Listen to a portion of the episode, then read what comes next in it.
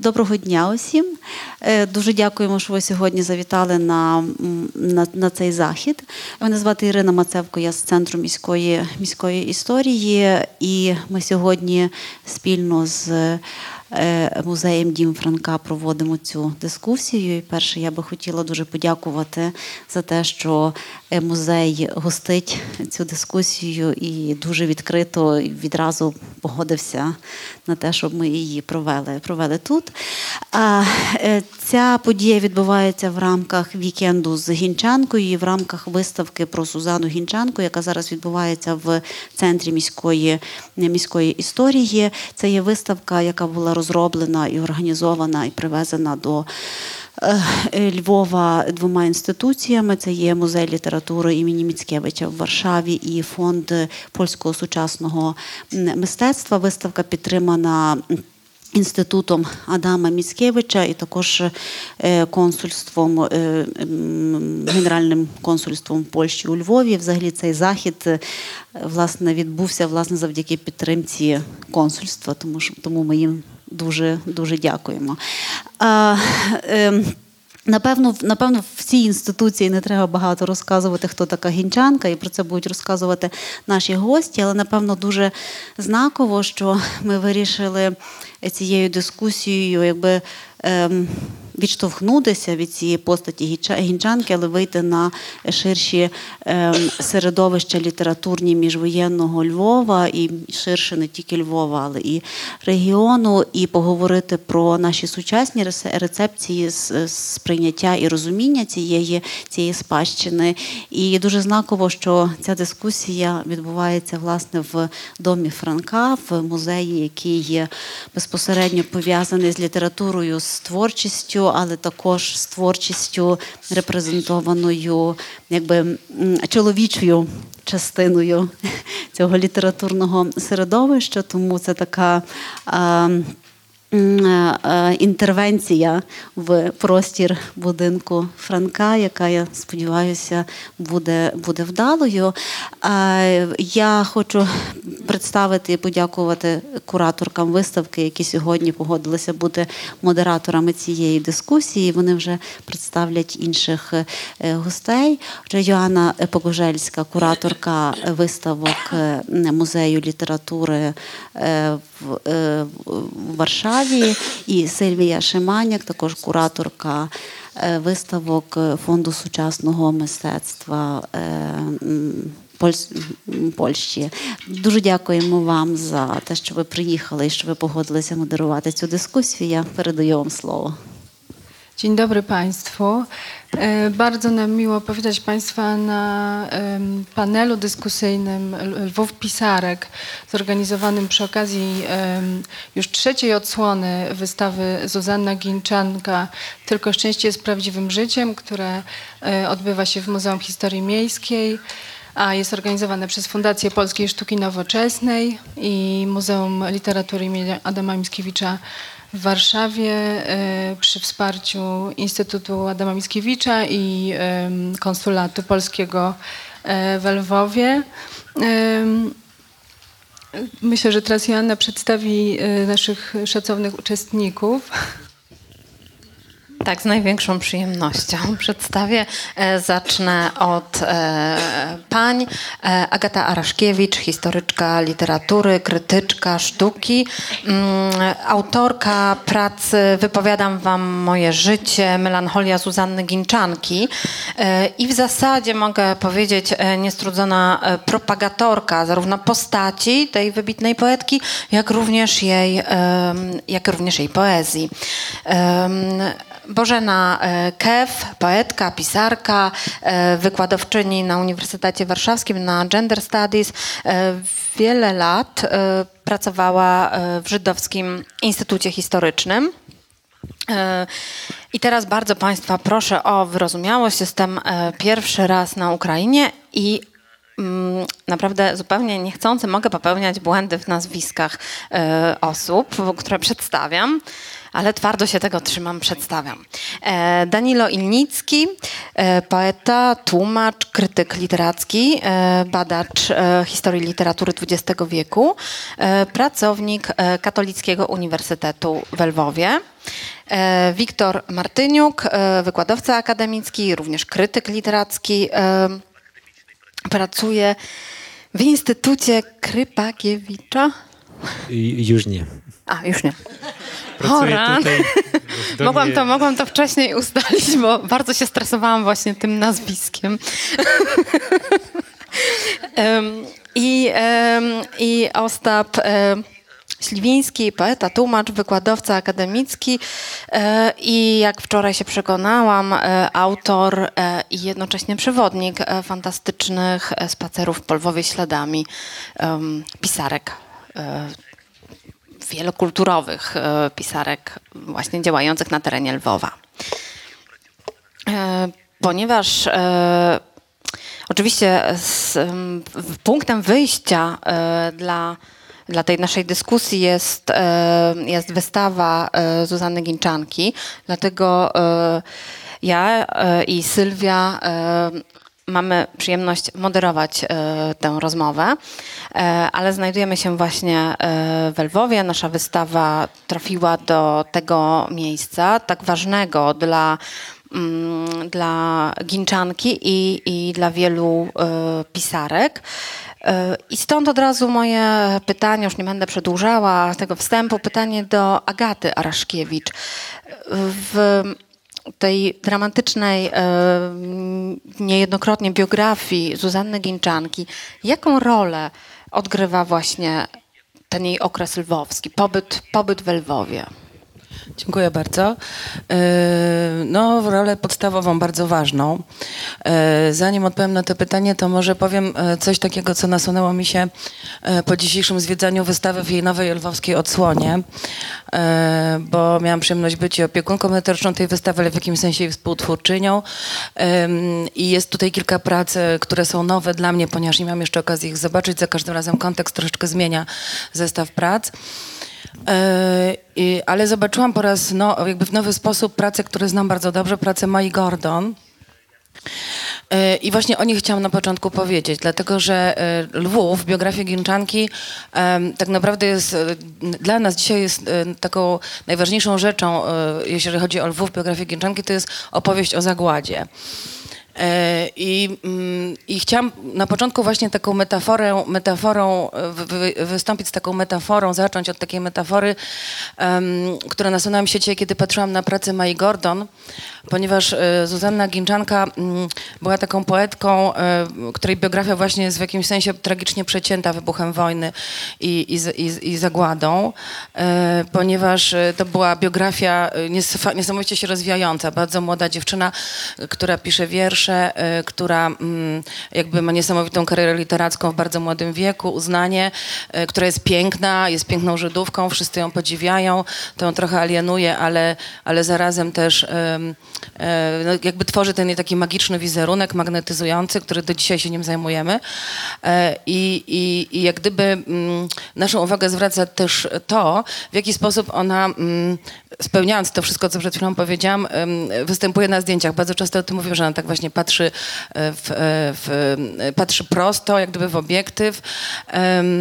E, I właśnie emanuje tą pięknością, która za chwilę miała być właśnie tym piętnem. E, I zobaczyłam dzisiaj, że na wystawie są dwie prace Mai Gordon, które właśnie pracują z tym wizerunkiem Ginczanki, totalnie go defigurując. E, Jedna praca jest jakby taka twarz Zuzanny za kratami, druga praca na, na tle Gwiazdy Syjonu i ta jej piękna twarz jest w jakimś sensie tam zdefigurowana, ale co ważne, na, na tej pracy za kratami ona nie patrzy w obiektyw i to jest chyba jedyny wizerunek Ginczanki dzisiaj, w którym ona nie patrzy w obiektyw. I o co chodzi? Chodzi o to, że Holokaust zmienia całą perspektywę patrzenia dzisiaj na, e, na osobę Ginczanki. I to jest właśnie takie niesamowite, bo z jednej strony ja chciałabym uchronić jej twórczość, jej spuściznę przed tym, z drugiej jest to niemożliwe i cały czas ten tragiczny splot tego Holokaustu i tej niesamowitej twórczości, którą musimy czytać jednak też w sposób niezależny i autonomiczny wcześniej. Y, I jak gdyby cały czas to wchodzi w takie zwrotne sprzężenie i nie możemy od tego uciec, ale uciekać musimy jak gdyby. A dzisiaj właśnie będę mówić przede wszystkim o, o zagładzie, dlatego że ona przyjeżdża do Lwowa, e, kiedy wybucha wojna, ponieważ spędza wakacje w Równem Wołyńskiem, w swoim rodzinnym mieście e, i e, no, pragnie się jak gdyby mm, schronić, być w jak najbezpieczniejszym miejscu, więc to jest właśnie Lwów. No ale bardzo szybko e, tutaj zaczyna być bardzo niebezpiecznie, kiedy już pojawia się okupacja niemiecka, no i ona musi się ukrywać. Mieszka u swojej przyjaciółki Lusi Stauber w mieszkaniu na Jabłonowskich 8a. I tam zdarzają się e, bardzo tragiczne wydarzenia, które ona uwieczniła w wierszu. E, I ten wiersz e, jest właśnie tym, o czym chciałam teraz powiedzieć. W tym domu na Jabłonowskich 8a e, jest polska dozorczyni, która e, donosi e, na ukrywającą się Żydówkę na pierwszym piętrze i przychodzi po nią gestapo. Y, Dwa razy udaje jej się uciec kuchennymi schodami, ale wycieńczona jak gdyby przenosi się do Krakowa. No i tam ostatecznie ginie. Także mm, y, no to jest właśnie jak gdyby, to jest właśnie to, czym, y, czy- czym jak gdyby Lwów y, jest w biografii Ginczanki, jest jak gdyby zapowiedzią katastrofy, jak gdyby zapowiedzią czegoś ostatecznego.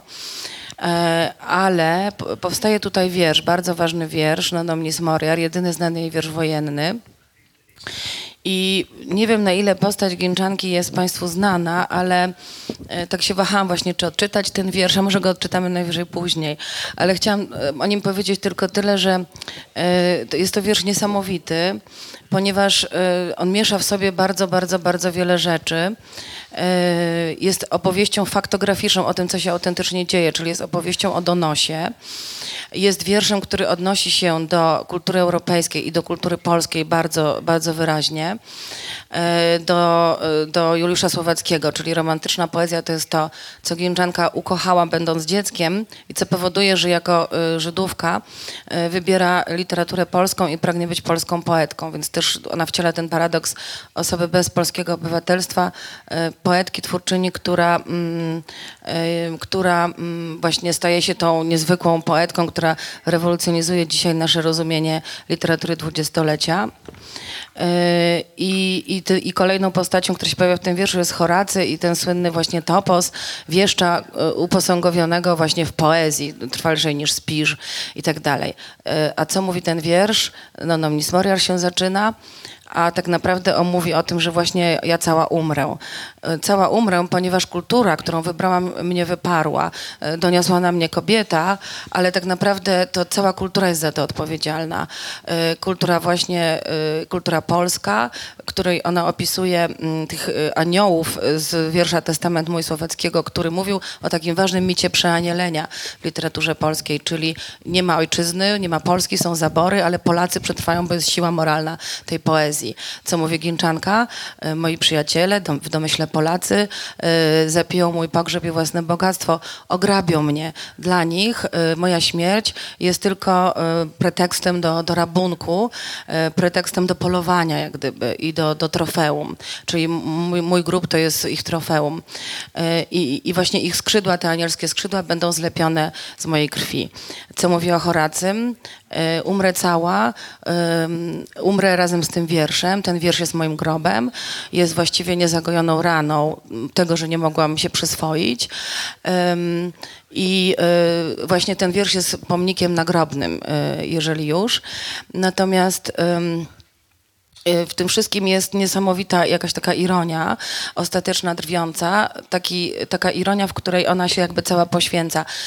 E, Czyli rezygnując ze wszystkiego, e, ogłaszając jakby całkowity, właściwie taki, taki tekst samozagłady, em, zarazem, em, zarazem wypowiada posłuszeństwo wściekle temu, co chce ją zabić, e, do takiego stopnia, że jakby wywraca wszystko, wywraca cały porządek. I to jest jakby taki wstrząs narracyjny, od którego właściwie powinniśmy kulturę europejską pomyśleć na nowo. I to się właśnie dzieje w Lwowie.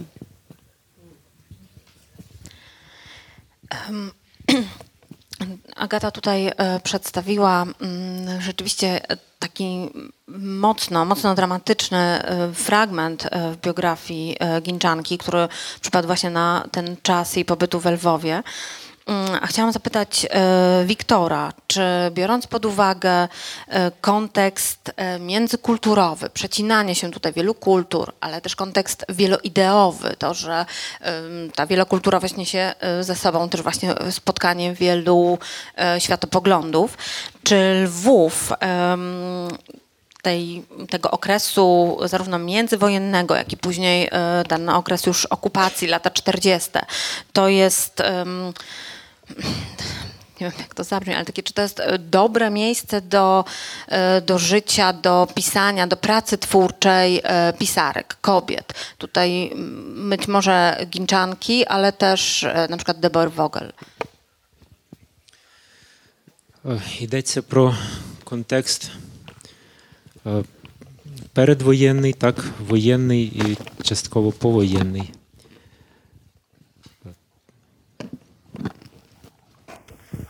Myślę tak szerzej, zarówno międzywojenny Е, Ну, е, всі е, вже стало відомою теза про те, що мультикультуровість, мультикультуральність або мультикультурність Львова е, не була настільки е, веселковою, як би це хотілося.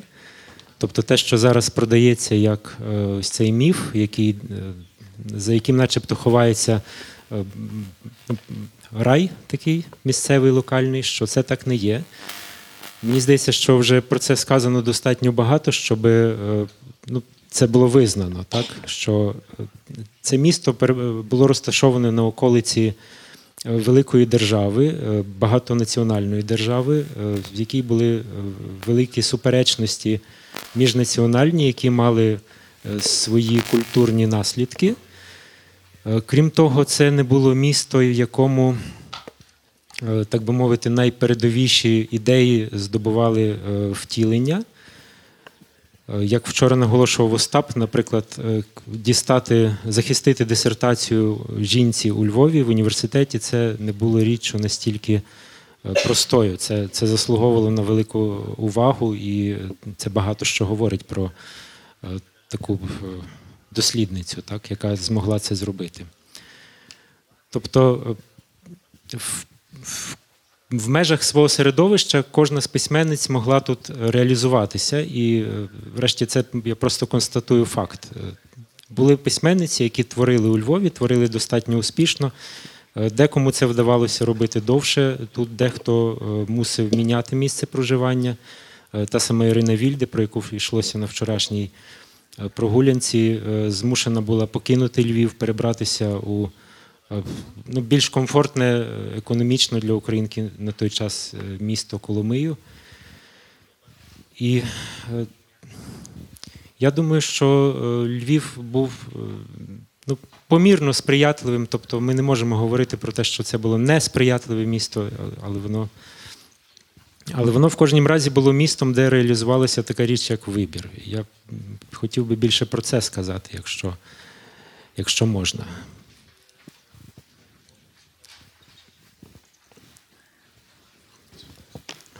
Так, це пере... так. Є затримка з перекладу, і це додає цікаву динаміку до розмови. Е, Тобто, е, мені здається, що я би хотів продовжити. Е, Я хотів би продовжити е, якраз з того моменту, що е, гінчанка побачила у своєму культурному виборі певну передумову до подальшої її трагічної загибелі, якщо я правильно трактую цю тезу.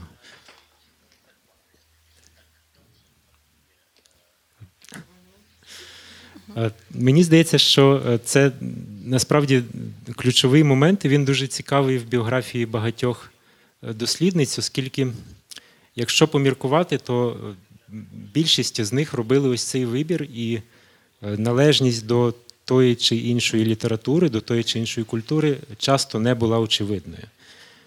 Е, Більшість цих письменниць, які спадають на думку, наприклад, Дар'я Віконська, Олена Теліга, Дебора Фогіль, так ми можемо називати єврейських письменниць, українських письменниць.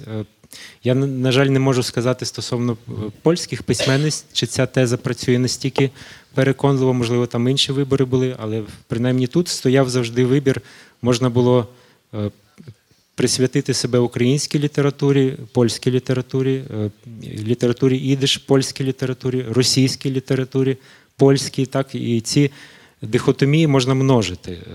Такі письменниці, як Дар'я Віконська, могли обрати французьку літературу. Е, Наталена Королева могла стати письменницею іспанською. Тобто кожна із них, Кобилянська могла стати німецькою, вона трошки випадає, випереджає цей період, але насправді ця тяглість є. І для кожної з них е, це був вибір, який мав великі наслідки. Е, Та сама Олена Теліга, обираючи мову, обирала також політичну позицію, тому що це було значною мірою логічним продовженням цього вибору мовного. Але цей вибір привів її до е, смерті в Бабиному Яру. Тобто е, німці її розстріляли. Так? Е, Це були інші умови, ніж у Зузанни Гінчанки, але кінець, ну, в принципі, той самий. Від, тої самої зброї вона загинула. І мені здається, що найцікавіше в цьому питанні вибору все ж таки не, не в перспективі минулого, а в перспективі сучасного, коли е, ми. е, Є така теза, е, часто кажуть, нам немає що ділити. Це трошки в спілкуванні з іншим сусідом, так у нас виникає така, таке питання.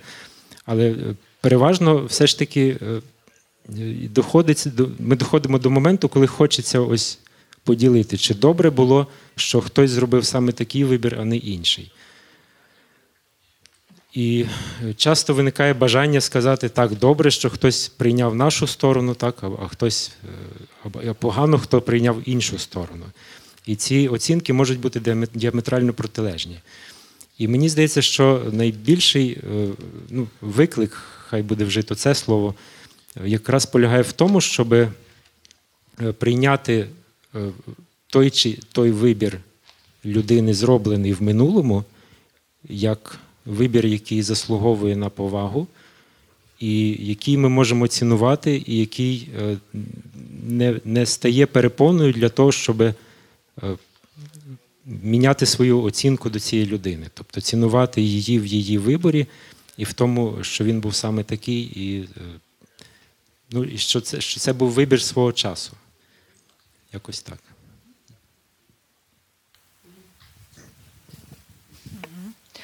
E, Rozmawiamy tutaj o, o, o mieście, w którym s- spotykają się losy e, różnych pisarek i również e, jest w tym coś niesamowitego, że wiel, wiele z nich ma jakieś takie poczucie, e, przeczucie przyszłości.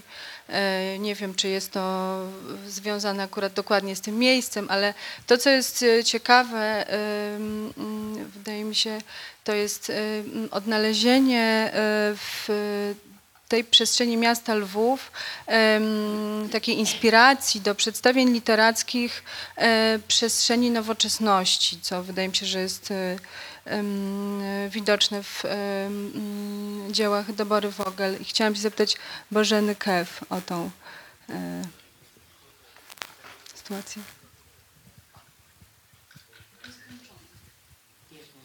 Bożeny Kew.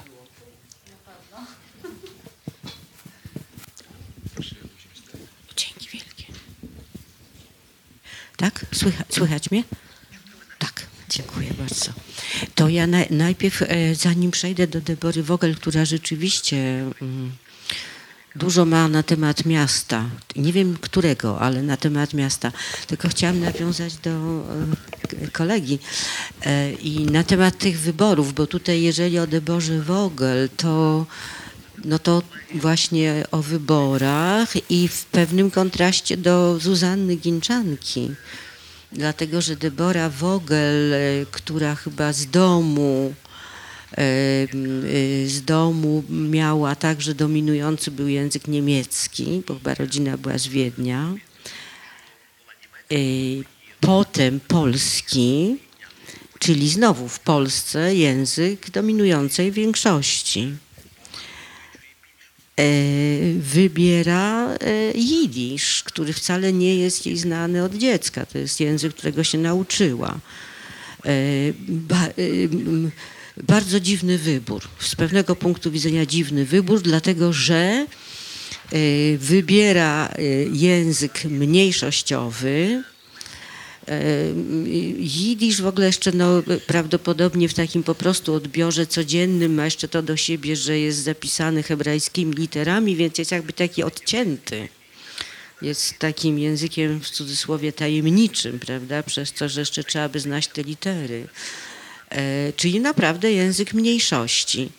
Teraz I przeciwnie niż Ginczanka, która wybiera język większości, prawda? Włącza się w ten taki nurt tej dominują, dominującej polskiej większości. I teraz Debora Vogel wybiera ten język i następnie w jej prozie nie pojawia się ani jeden Żyd, ani jedna Żydówka, ani w ogóle taki problem. E, I rzeczywiście, i rzeczywiście jest tam e, e, bardzo specyficzna sprawa z miastem, ale także z ludźmi.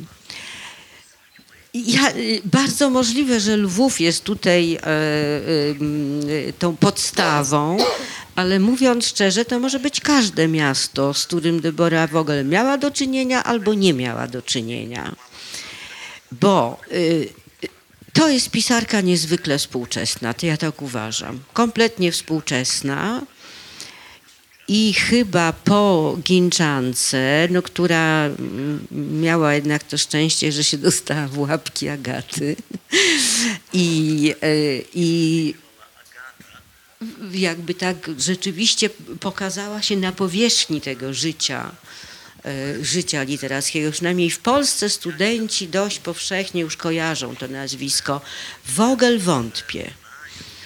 Yy, to jest bardzo taka ekskluzywna wiedza, wiedzieć coś o Deborze Vogel. Yy, yy, wyszła niedawno, wyszła niedawno jej książka przez Karolinę Szymaniak, bardzo dobrą jidyszystkę, przetłumaczona i opatrzona wstępem, ale ja nie wiem, jak na Ukrainie, w Polsce nakłady są bardzo małe. To, nie wiem, 4 tysiące to już jest ho, ho. Yy, więc nie sądzę, żeby tyle było nawet tego nakładu. Yy, I teraz yy, porzu porzuć, porzućmy to. Tak, i przejdźmy do tego, co tam jest u tej Debory Vogel. Dlaczego ja mówię, że ona jest bardzo współczesna. Yy, figury Vogel są uniwersalne. Znaczy ona absolutnie nie zajmuje się kwestią żadnej tożsamości tak zwanej narodowej, ani w ogóle żadnej innej. Y, ludzie u Vogel nie są ludźmi w takim sensie stworzeniami z takiej tkanki krwi i kości. To są raczej takie fantomy, fantomy, które wcielają pewne scenariusze kultury masowej. W co wcielają? Nie w życie, bo życia nie ma. Wcielają, też niedobre słowo, bez ciało w nim, nie wiem jak po ukraińsku. Realizują, powiedzmy, o, może tak, prawda? Realizują te fantomy. Miasto jest scenerią tej realizacji. I y, wydaje mi się, że to, ja jak inaczej powiem, jak czytałam Deborę Vogel, y, to miałam poczucie, że to miasto, które ona opisuje, jest płaskie, geometryczne, szerokie aleje, wysadzane topolami i akacjami. Y, I tak jak widzę lwów, tak naprawdę pierwszy raz świadomie w swoim życiu to nie, bo to jest bardzo zindywidualizowane miasto. No to, to, bo to jest miasto uniwersalne, to jest miasto fantomowe. Y, I to miasto y, u Fogel jest y, wysycone, jest nośnikiem, jest nośnikiem, przekaźnikiem wiadomości na temat produktów, starszych i nowych i najnowszych produktów potrzebnych fantomom, którymi są ludzie, do tego, żeby mogli realizować produkt nazywany życiem. I dlatego wszyscy czekają tam na życie, którego nie ma. I to życie nigdy nie nadchodzi.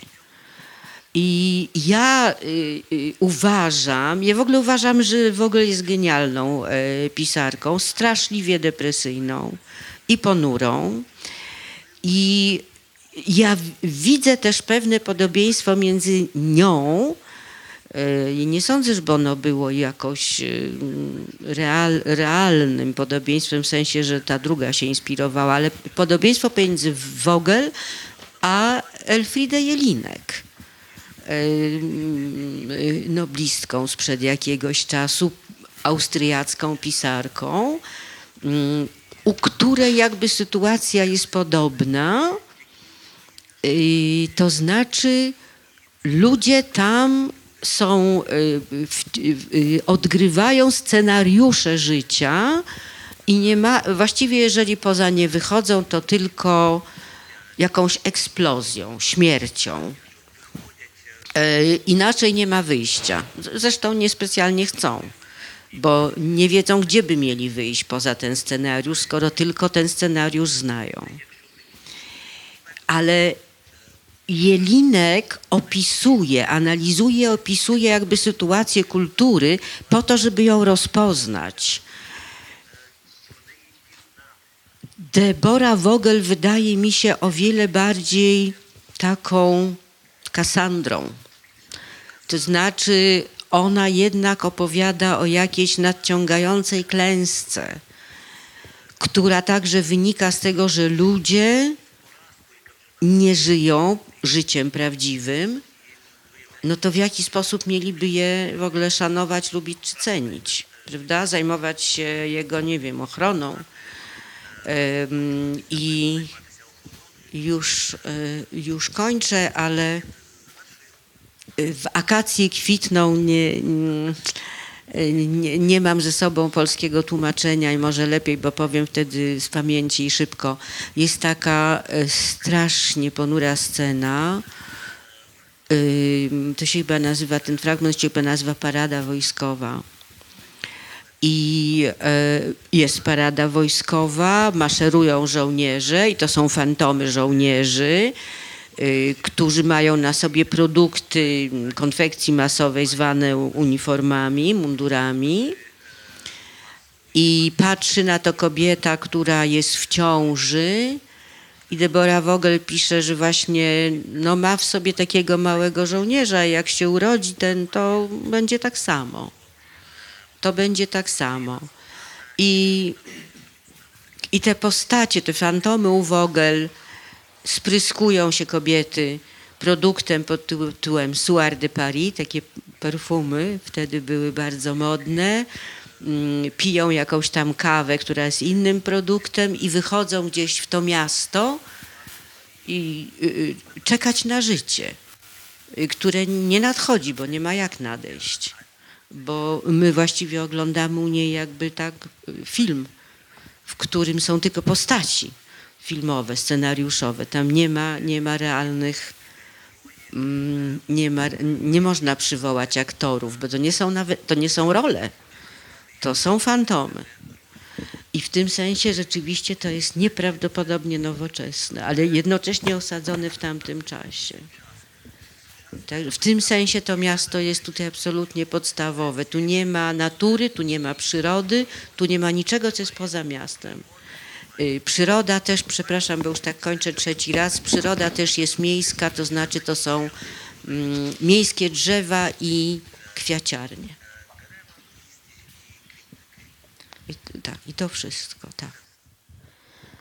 Bożena tu ucieka od Lwowa. e, To nie i- ja, to, to Debora Vogel, tak. I e, no właśnie, no właśnie tę twórczość e, tak jest. Debory tak uniwersalizujesz. Znaczy oczywiście Nie, ale u niej tak jest. Żadnych adresów ani nic tam nie ma, żadnych lwowskich. Nawet nie wiem, czy by można było odtworzyć na podstawie. Może tak, trzeba by, mm, trzeba by bardzo uważnie przeczytać, żeby na przykład, może można odtworzyć, ja nie wiem, bo ja No to jestem właśnie. pierwszy raz. No właśnie, chciałam e, zapytać, może Danilo nam tutaj e, coś e, może wyjaśnić, jak to wygląda z punktu widzenia Twoich badań. I tutaj oczywiście chciałabym, żebyś nawiązał i, wspomniał o samej Deborze, ale również być może o innych pisarkach, tych właśnie działających w Lwowie na, na styku i inspirujących się tymi kulturami żyd- żydowską, e, ukraińską, e, polską w tym okresie takim przedwojennym. Дякую. Е, Я передусім е, при тому першому своєму слові хочу дуже подякувати всім колегам, які сьогодні тут є поруч зі мною по тій стороні і по тій стороні. Насправді всі ми разом є е, такою одною одним великим згустком пізнавання, і ті процеси, які відбуваються зараз в нашій свідомості, в нашій пам'яті, як мінімум вже декілька років, є особисто для мене страшенно важливими. Отже, Особисто я для себе Дебору Фогель відкрив у 2014 році, у 2017 відкрив Сузанну Гінчанку. І я переконаний в тому, що ці постаті мене вже не полишуть протягом мого життя. Інша справа, що я би хотів декілька таких акцентів е, зробити дуже важливих е, зі свого пункту бачення і як дослідника, і як читача, і як львів'янина, зрештою, якщо вже на те пішло. Е, Минулого року, у 2017-му, у Львові в музеї ідей відбулася така цікава виставка е, інтермедіальна. Вона називалася Пазли пам'яті. Я думаю, що багато хто з вас був на цій виставці. Вона була присвячена якраз Деборі Фогель. Її підготували Ася Гефтер і Олеся Здоровецька. Це була цікава співпраця цих двох кураторок із іншими багатьма дослідниками, літераторами, музикантами, е, тому що це справді такий був дуже інтермедіальний проект, покликаний повернути, скажімо так, Львову цю постать Дебори Фогель. Мені здається, що назва, е, одна, одна назва вартує дуже багато. Здавалось би, цілком проста назва пазли пам'яті, так? але справді наше з вами, наша з вами культурна свідомість, наше з вами сприйняття е, культурної історії, е, мистецької історії часто нагадує таку велику мозаїку, яка має якісь певні е, свої окремі пазли, частинки дуже гарно, е, різнокольорово представлено, а інші є сірими, чорними чи білими, словом, порожніми. І тут з'являються якісь люди. Це можуть бути українці, це можуть бути поляки, це можуть бути євреї, це можуть бути американці, італійці, будь-хто, хто ділиться своїм баченням і нам допомагає цей пазл спільно розфарбувати. Так? І це розфарбування для мене триває вже як мінімум декілька років. Випадку з Сузаною Гінчанкою працює абсолютно аналогічно, так? І тут, мені здається, варто окреслити декілька таких головних позицій, які е, є е, тою силою пам'яті і тим мотором-двигуном, щоб цей пазл ставити на своє місце і його розфарбовувати. Мені здається, перше, це те, що постаті, про які ми говоримо, є для нас важливі без сумніву в контексті міського простору. Через те, що ми е, міський простір сприймаємо не тільки як щось технічне, як вулиці, які розташовані саме так, як будинки, які побудовані саме так, а все-таки як якесь силове поле. І якщо ми до цього силового поля належимо, незалежно від того, якої ми національності і в яку епоху нам, скажімо так, дано народитися і жити, ми розуміємо, що воно працює понадчасово. І коли нам в голову приходить усвідомлення, наприклад, що там на вулиці Шотару Ставелі у Львові теперішній номер 8А два роки жила Сузанна Гінчанка, ховаючися від небезпеки, зрозуміло, що відтепер ми не можемо проходити е, повз цей будинок і про це не думати постійно. Так, для мене це теж таке важливе приватне потрясіння, тому що з цим районом міста Львова в мене пов'язано дуже багато якихось особистих життєвих моментів, і тепер це набуває зовсім іншої конотації. Хоча е, мушу сказати, що ем, приємність в цьому теж є, так? тому що крім того, що ми усвідомлюємо, до чого е, врешті-решт дійшло, що гінчанка все-таки була знищена, але вона там була, вона думала, переживала, і це все-таки нас надихає. І е, тому я теж хочу подякувати е, серед всіх всіх інших людей, які причетні до того, що ми сьогодні говоримо про гінчанку, також е, професорові Ярославові Поліщукові, який е, сприйняв непростий виклик перекласти поезії Сузанни Гінчанки, і ця книжка з'явилася минулого року. Е, Вона, на жаль, не продавалася, але вона є в публічних бібліотеках міста Львова. Сьогодні її вже всі охочі розібрали, і насправді дуже добре, що розібрали. І саме завдяки тому, що Поліщук, як представник рівного, перейнявся тим, що в цьому місті жила ця постать, мені здається, є дуже добрим сигналом для того, щоб е, розуміти, що ми на хорошому, доброму шляху. Інший момент, який є важливий е, для мене особисто, як для літературознавця, є те, що Якби Гінчанка чи Фогель була цікава, е, були цікаві, як і багато інших постатей, лише з точки зору, скажімо, трагічної загибелі, непростих викликів, які вони були поставлені, напевно, ми б про них так багато не говорили. Нам потрібно пам'ятати про те, що вони були митцями, вони були творчими людьми.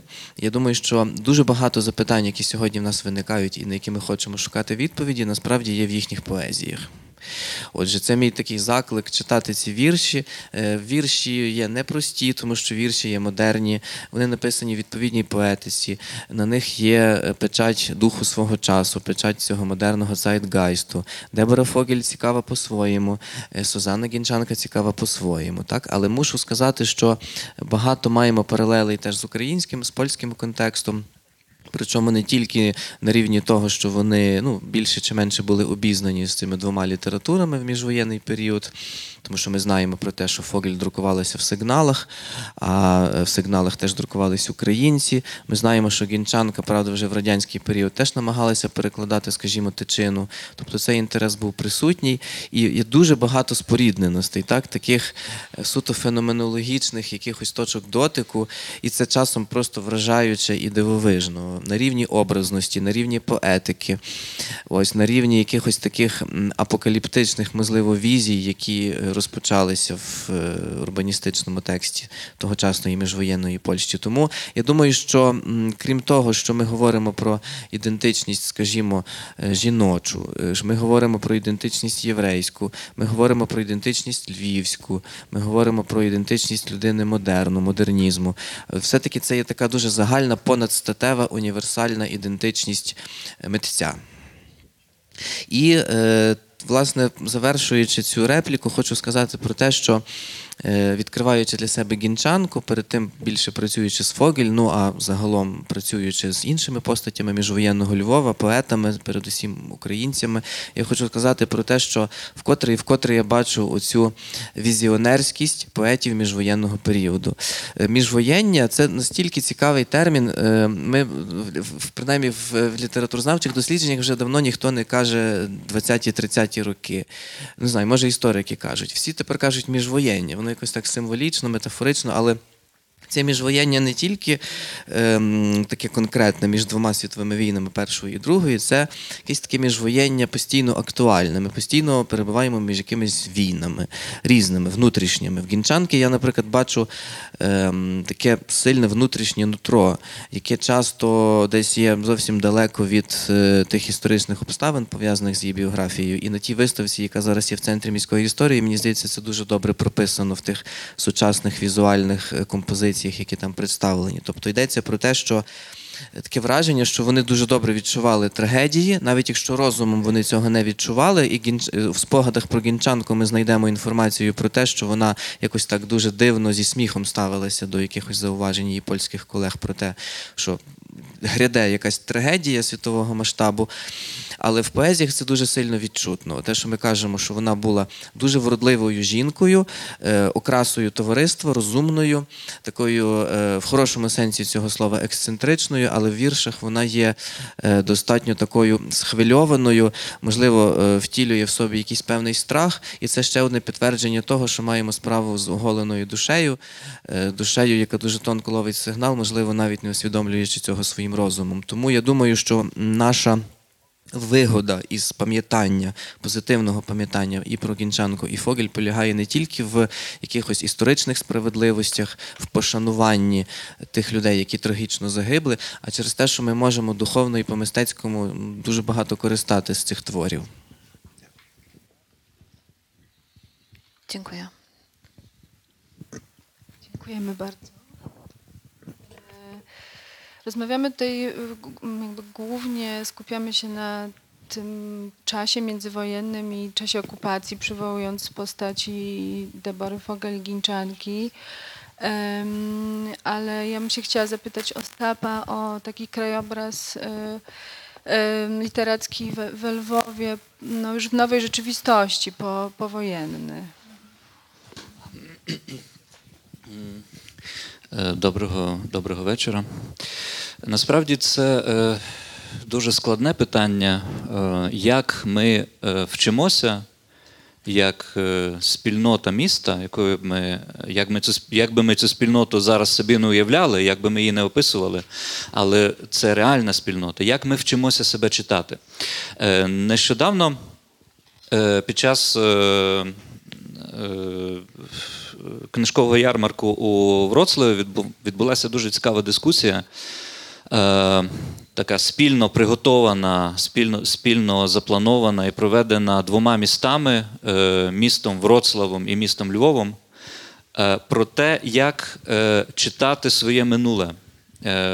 Дуже цікаво, що саме учасники з двох міст, які мають доволі подібну історію, які пережили багато в чому подібні злами і подібні травми, діляться досвідом того, як е, сьогодні відчитувати, дотворювати свою ідентичність, як творити свій новий текст, як прочитувати той текст, який великою мірою вже затертий.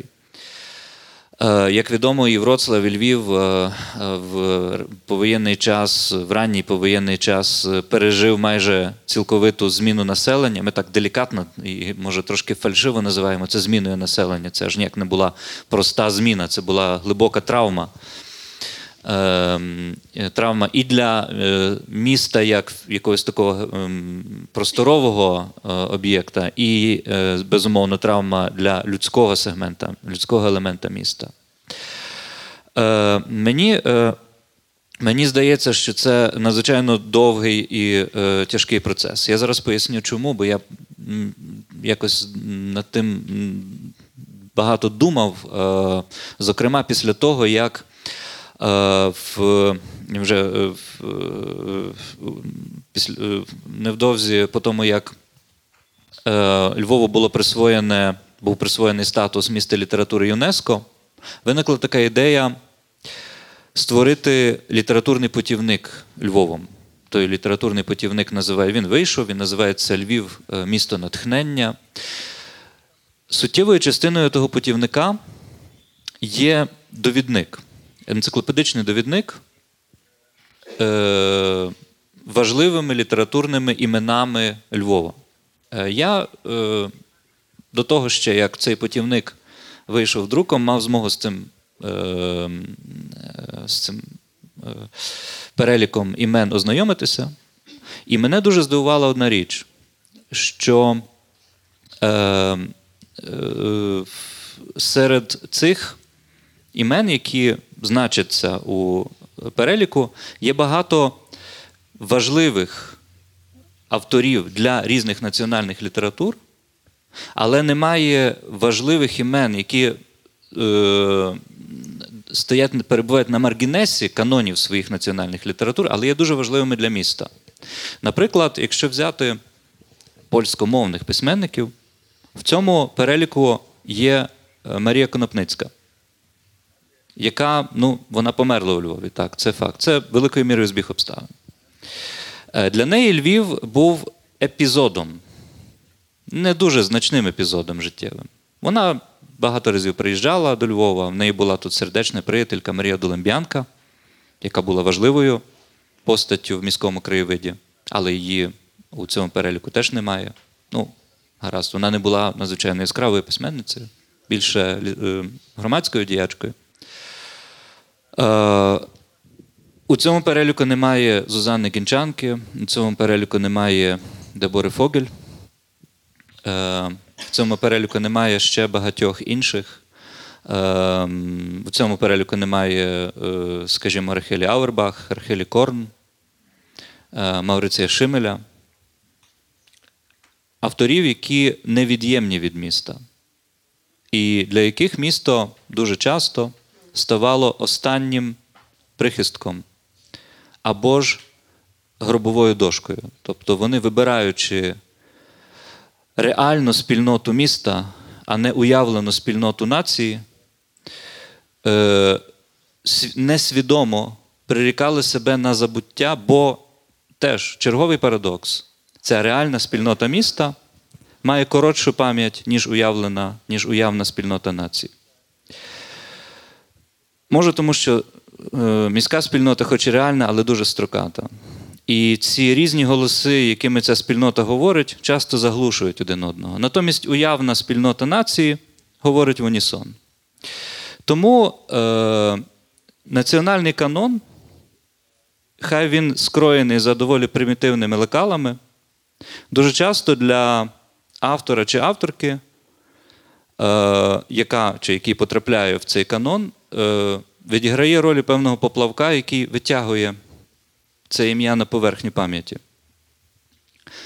Е, Тоді як е, для автора чи авторки, яка вибирає е, цю реальну спільноту міста, яка ідентифікує себе насамперед з містом, а не з е, нацією, як великою ідеєю і великою оповіддю, е, часто опиняється під руїнами міста, яке в черговий раз розпадається, щоб потім знову постати з руїн. Так як відбулося з більшістю міст Центрально-Східної Європи, цього нашого Божого ігрища, так як Норман Девіс називав. Мені здається, це можна не тільки про Польщу сказати, але й про всю Центрально-Східну Європу.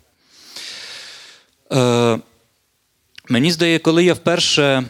Е, коли мені вперше до рук потрапила книжка голландського дослідника Яна Пауля Гінріхса під назвою Фатальне місто, Львів фатальне місто, я відчув щось на зразок такого внутрішнього спротиву, внутрішнього бурення. Чому Львів фатальне місто? Мені цілком непогано в цьому місті. Багатьом людям, з якими я на, на щодень спілкуюся, цілком, вони цілком не відчувають це місто як фатальне. Але потім, коли я почав вивчати людські історії, зокрема історії письменників і письменниць міжвоєнного періоду та, зрештою, повоєнного, я розумів, що сума цих людських історій в результаті дає цю формулу фатального міста. С- Ауербах в 33-му році виїжджає з Львова. Вона потрапляє в Варшавське гетто, але виживає. Її близька подруга е, Дебора Фогель вирішує залишитися в місті. Місто її привалює. Це не, не вина міста, безумовно. Це вина історичних обставин, але це теж черговий такий камінець у е, цю, цей образ, метафоричний образ фатального міста. Е, поет Маурицій Шимель, про якого зараз майже ніхто не знає. Здається, навіть перевидань у Польщі немає цього поета. Вийшла одна е, монографія наукова, але в в всякому разі, разі, разі після 89-го року, здається, перевидань його віршів немає навіть у Польщі, вже не кажучи про переклади іноземними мовами. Е, Це дуже емблематичний образ е, поета, який він народився на Львівському підзамчі. Е, В міжвоєнний час виїхав у Варшаву робити літературну кар'єру, маючи великі амбіції. Він, як багато хто його він рухається ближче до метрополії. Але після 1 вересня 1939 року, після, е, коли е, стає очевидним, що е, е, польських євреїв, загалом європейських євреїв чекає велике нещастя, він робить дуже цікавий крок. Е, Він з польської мови, якою він писав до того, він переходить на ідиш. Своє ім'я Маурице він міняє на Моше і повертається до Львова, як до міста, де, яке він, очевидно, підсвідомо е, відчував своїм прихистком. Е, Тим не менше, місто його е, воно його поглинуло і воно його знищило. Він загинув в Янівському концтаборі. Е, Подібним чином, багато не, ідентичним, але в дечому подібним чином склалася історія е, Анде Екер, яка теж цілковито лежить на, очевидно, на відповідальності нас, сьогоднішніх відчитувачів е, нашої цієї такої напівзатертої складної ідентичності. Це поетка Анда Екер, е, яка теж львів'янка з такої сіоністської родини. Її е, батьки ще е, в 20-х роках виїжджають е, в Палестину, але вона не витримує насамперед кліматичних умов в Палестині. Е, Крім того, вона відчуває страшенну тугу за Львовом, і вона повертається наприкінці 30-х років. Вона повертається до Львова. Вона писала польською мовою. Теж мені здається, вона навіть Польщі не дуже відома. Ем, і е, за, напевно, щасливим для неї збігом обставин, напевно, щасливим збігом обставин, бо вона вродою, вона дечим нагадувала Зузанну Гінчанку. Вона теж була такою надзвичайно яскравої семітської зовнішності. Е, вона помирає, е, очевидно, від, запалення легенів, хоча ця смерть є дуже неочевидною. Дехто говорить про те, що це було самогубство. Е, тобто Львів її, який вона сприймала своїм останнім єдиним прихистком, теж її не врятував, теж привалив її. Чиєю сферою відповідальності зараз є ці автори і авторки? Очевидно, тільки нашою. Ніхто інший, крім сьогоднішньої реальної спільноти е, міста, зараз їх не витягне на поверхню, не озвучить. Вони потребують переозвучення, нового відчитування. Вони, як я люблю повторювати цю метафору, вони ніби провалилися у щілини між різними національними, великими національними оповідями. І ми мусимо, творячи цей новий інтертекст історико-літературний, який стоїть, який є сполучною тканиною між цими великими оповідями, ми тільки таким чином можемо їх витягнути. Ніяка ніякий поплавок національних е, історій літератури їх, е, їх не витягне на поверхню. Сьогодні я вже теж закінчую, але я мушу поділитися е, сьогоднішнім сильним враженням. Е, сьогодні ми з, е, з колегами із Загатою, е, з е, е, фільмовцями. Е, Практично випадково натрапили на дуже цікаві історії від жінки, такої ем, пані Ярослави Матічин, старшої пані, яка є сусідкою, е, яка живе по сусідству з колишньою квартирою е, Зузани Гінчанки. Вона живе поверхом вище. Е, Вона знає про Зузанну Гінчанку. Там вже були гості раніше до нас, які розповіли їй про Зузанну Гінчанку. Вона з нами ділилася своїми історіями. Ми запитали її про те, чи відчувала вона, чи була в неї якась близькість, якась- взаємність із євреями перед Другою світовою війною і в роки Другої світової, і чи відчувала вона якусь пустку після того, як ця єврейська спільнота зникла. І вона розповіла історію сукні, яку для неї пошила її довоєнна єврейська подруга. Вона жила не у Львові, а в верхньому синьовидному. Там спільнота була маленькою, але тим цікавішою як модель.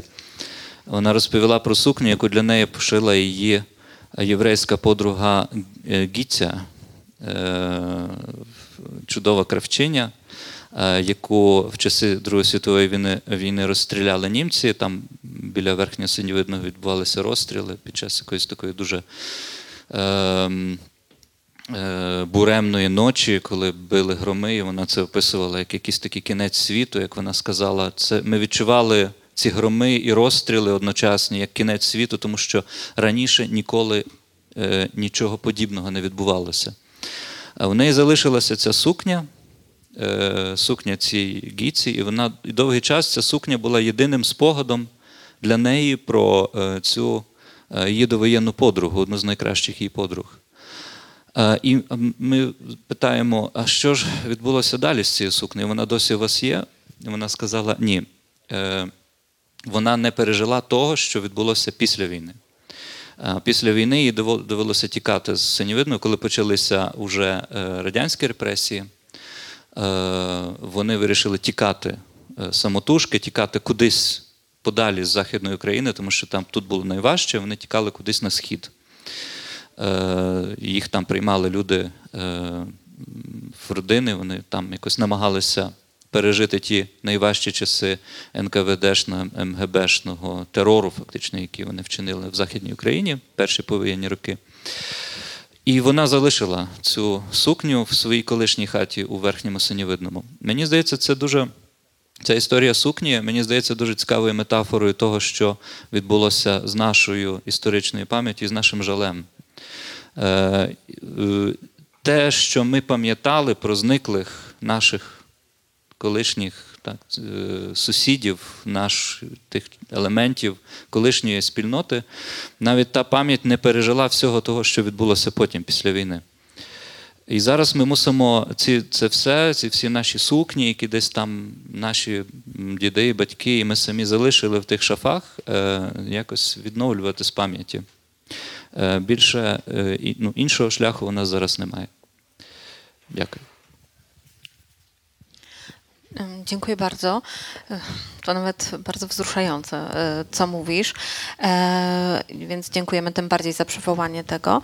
I tutaj jednocześnie mm, powiedziałeś dużo o takiej odpowiedzialności, jaka spoczywa na nas e, teraz za, za pamięć, ale też zachowanie tej twórczości tych ludzi, ich postaci po prostu dla, e, dla na, następnych pokoleń, dla naszej, właśnie naszej pamięci, żebyśmy sobie różne mm, sprawy też mogli uświadamiać i to, co wcześniej e, mówiliście, nieco inaczej być może rozumieć e, wielokulturowość, być może szerzej, być może też przejść czasami przez bardziej bolesne i trudne dla nas tematy.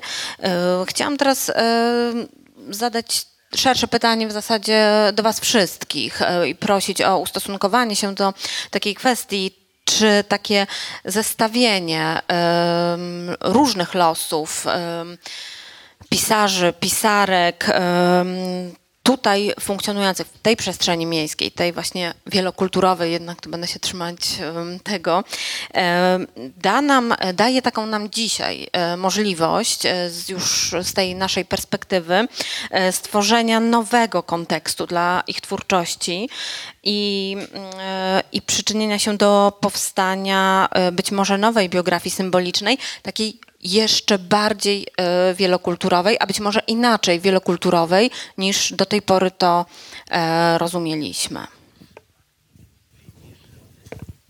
Kto, musi, kto czuje, że musi odpowiedzieć pierwszy? Dobrze, jestem na A. No, a, a. Em, Ja myślę, że tak, dlatego że jakoś jak zawsze myślałam o Lwowie jak jęczącą krowęcę się w mieszkaniu, to wydawała mi się ona taka samotna.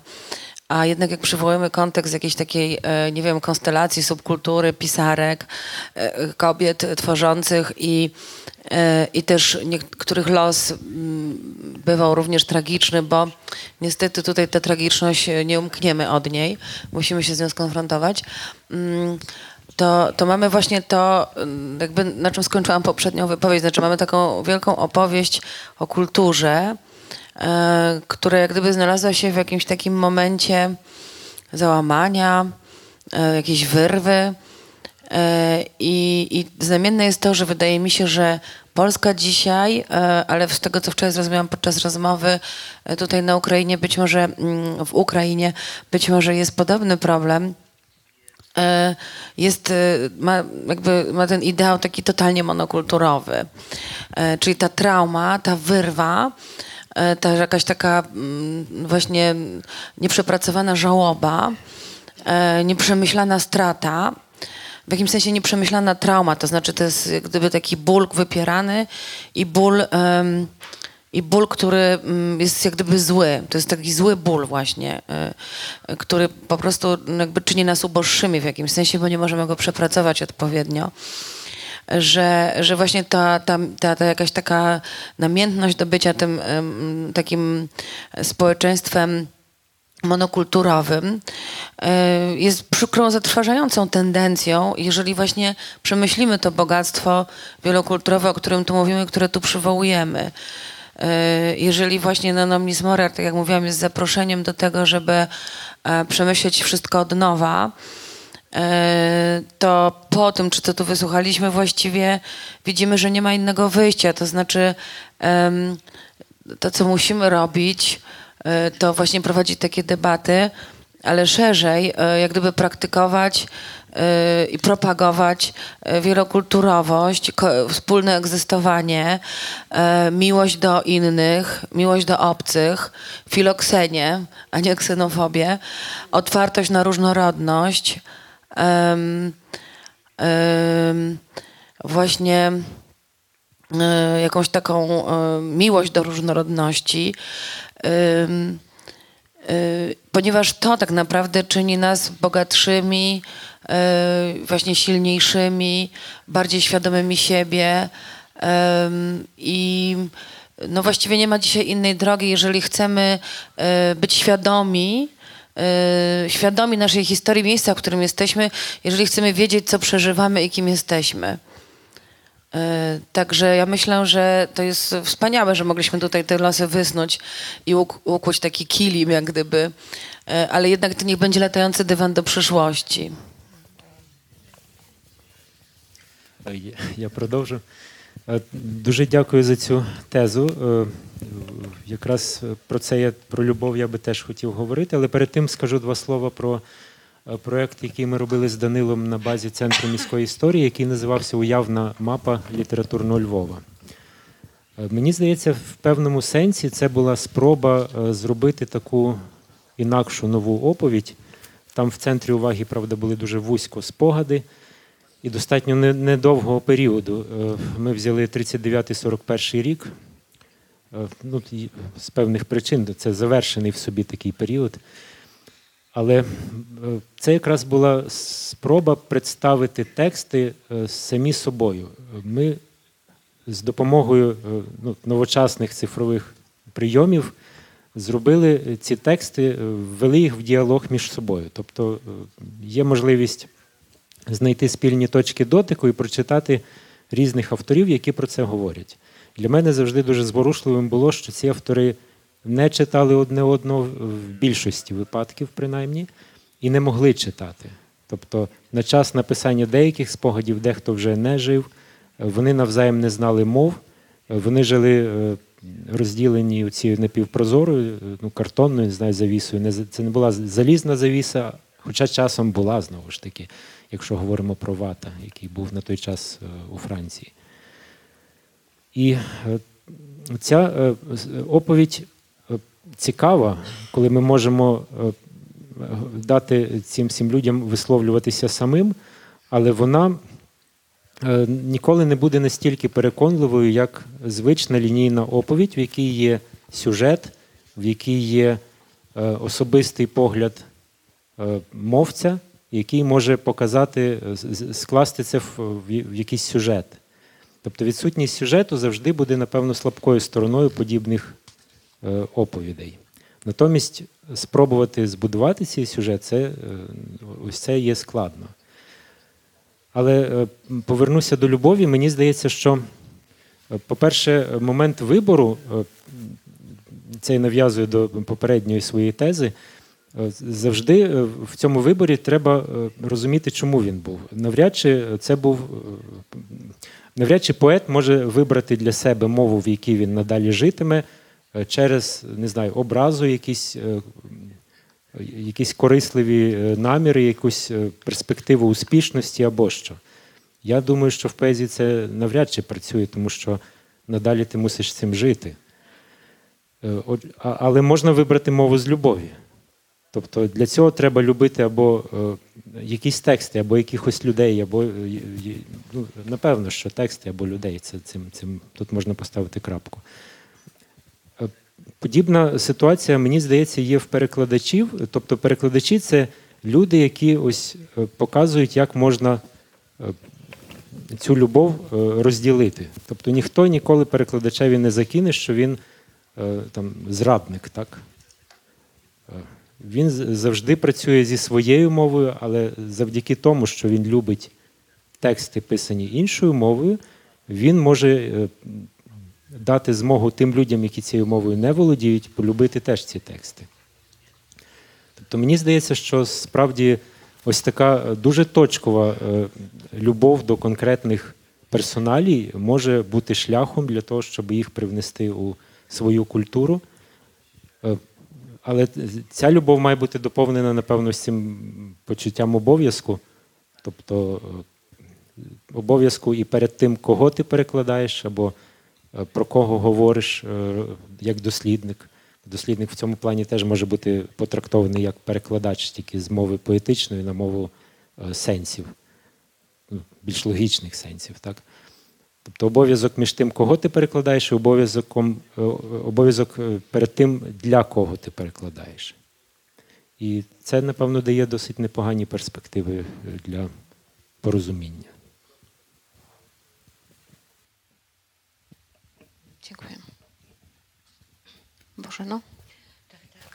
Y, ym, y, Ja takie dwie, dwie rzeczy chciałabym powiedzieć. Najpierw znowu do kolegi mojego z zaręczeniem, że mm, można wybierać język z gniewu i z buntu, tak samo jak z miłości. Nie ma co tak słodzić. E, E, Tak, tak, oczywiście. I można porzucać język, którym się posługiwało przez całe swoje życie też z gniewu i to akurat jeśli chodzi na przykład o pamiętniki polskich Żydów, dość częste były wypadki, że przestawali, jeżeli przeżyli w Polsce, przestawali mówić po polsku i wybierali, najczęściej hebrajski oczywiście, jeśli wyjeżdżali, ale niekoniecznie. E, bo wszystkie uczucia są ludzkie i nie ma co ich e, skreślać. A, e, dru, a drugi punkt to znowu jest nawiązanie do ciebie, do Stapa. Rzeczywiście ja myślę, że prędzej taką biografię symboliczną możemy, takie biografie symboliczne artystów, pisarzy, pisarek, możemy rzutować na mapę miast, na mniejsze miejsca. I to rzeczywiście może być, mm, i chyba tak jest w ogóle, e, jakby, że ta pewna różnorodność e, można ją nanosić na mapę miast, pokazywać pomiędzy miastami. Tutaj był ten przykład Lwów, Wrocław, ale myślę, że więcej by się znalazło. E, I to jest także przeciwko tej właśnie takiej ujednolicającej narracji narodowej. Tu ja używam tego słowa narodowej w takim sensie nacjonalistycznej, prawda? Nie mówię państwowej, narodowej, która e, bardzo jest wykluczająca. I ja też znam polskie podręczniki do historii, bo brałam udział w takich dużych badaniach i chcę powiedzieć, że bardzo są wykluczające, jeśli chodzi na przykład o stosunek do przedwojennych polskich mniejszości narodowych. No, to nie jest dobry kierunek. Y, Natomiast tu rzeczywiście to może być dobry kierunek, dlatego że na mapie miasta można jakby sytuować te różne postaci z ich kręgami zainteresowań, miejsc towarzyskich, przyjaźni i tak.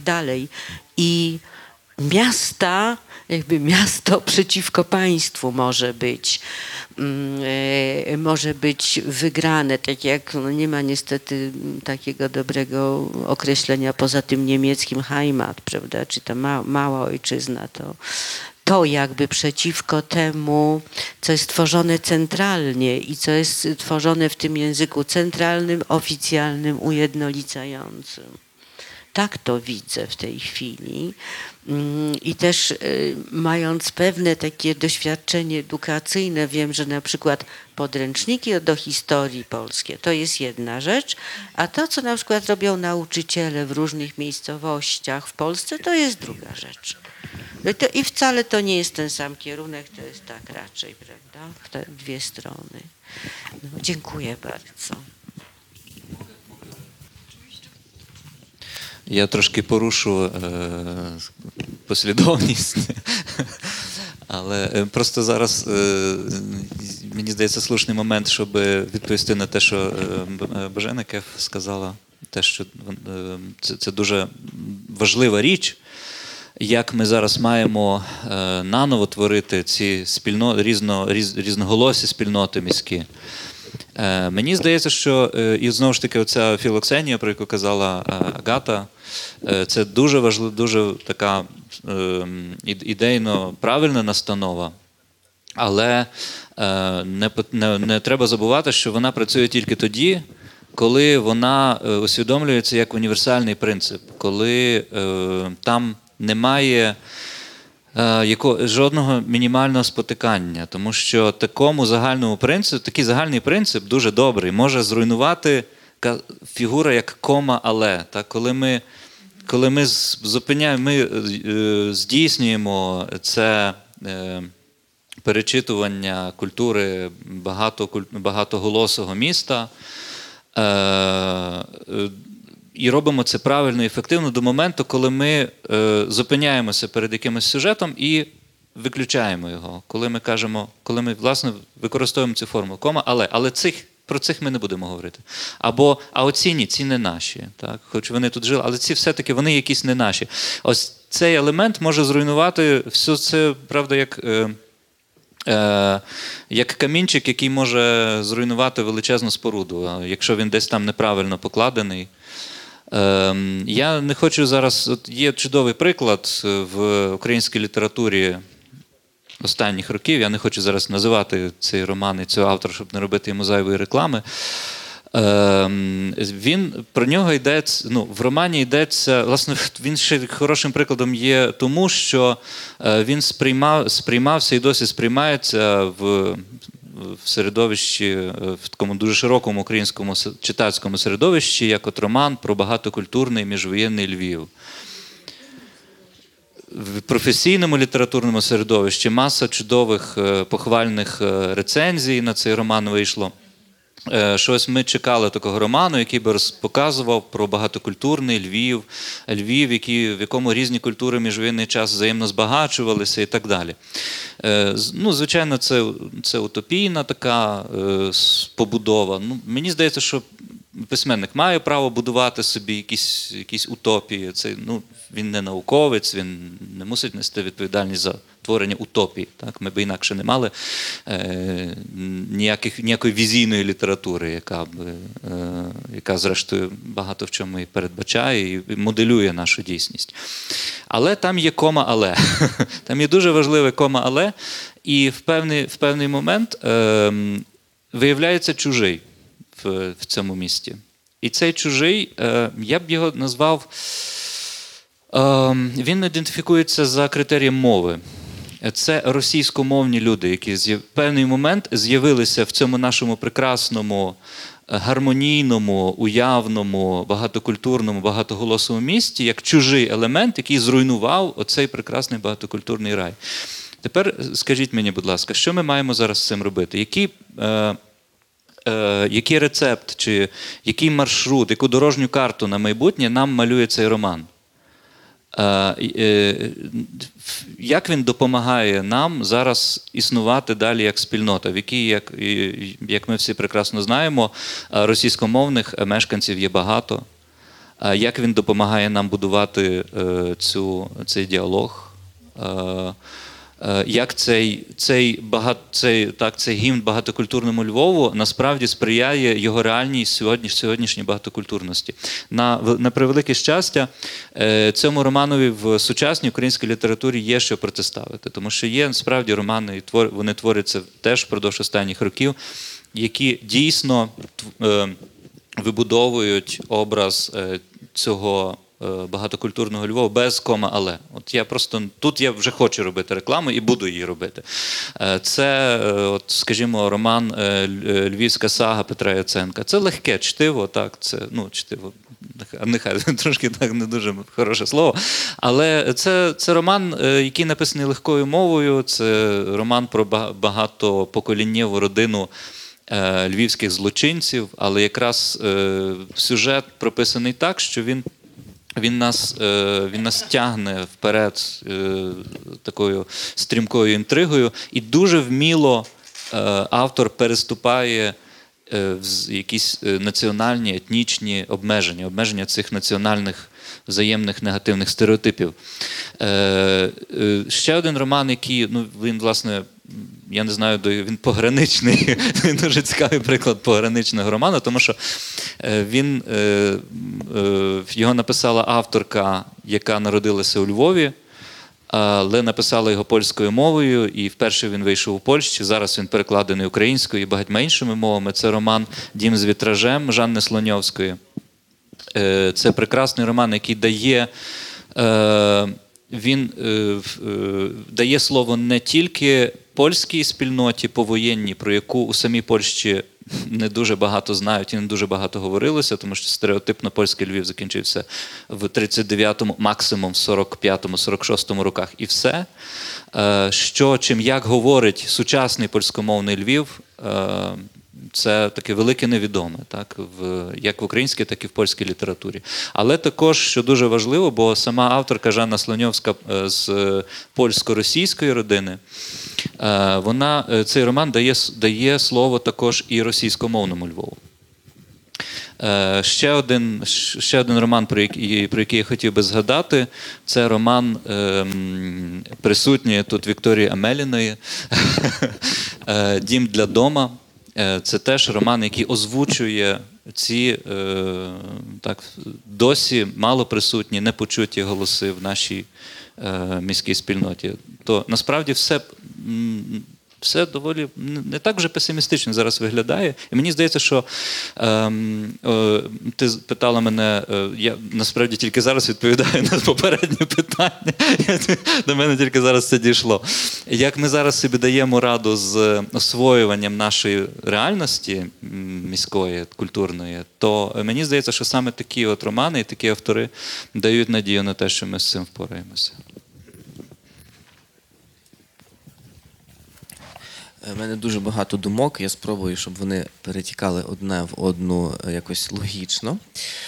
Е, Але я буду говорити зовсім про інше, зовсім в ін, скажімо так, е, тобто відповідаючи на це питання, але зовсім з іншої перспективи, бо е, вже було досить так ґрунтовно окреслено такий, я б сказав, історико-культурний контекст. Мене дуже цікавить контекст, якби внутрішньофеноменологічний, якщо так можна висловитися. Отже, Е, Напевно, вже стало зрозуміло, що е, ну, принаймні для мене, і, і сподіваюся, що можна десь якісь поставити три крапки в цьому і рухатися далі, про що я кажу, що е, з тим, хто приймає е, на себе відповідальність за спадщину міста, наприклад, зрозуміло, що ті люди, які асоціюють себе з цим містом, які ідентифікують себе з тим містом, так і можуть, зрештою, е, не тільки відповідальність мати за це і тримати удар, якщо потрібно за це, але також і користатись того. Тішитися з того, скажімо так, тішитися тим відкриттям, що в нашому місті, скажімо, були і такі-то, такі-то автори, і ми можемо, знаєте, як кажуть, коли ти якусь книжку не читав, хтось тобі може дорікнути, хтось скаже, я тобі заздрю, бо в тебе попереду є великий простір для шукань і думання.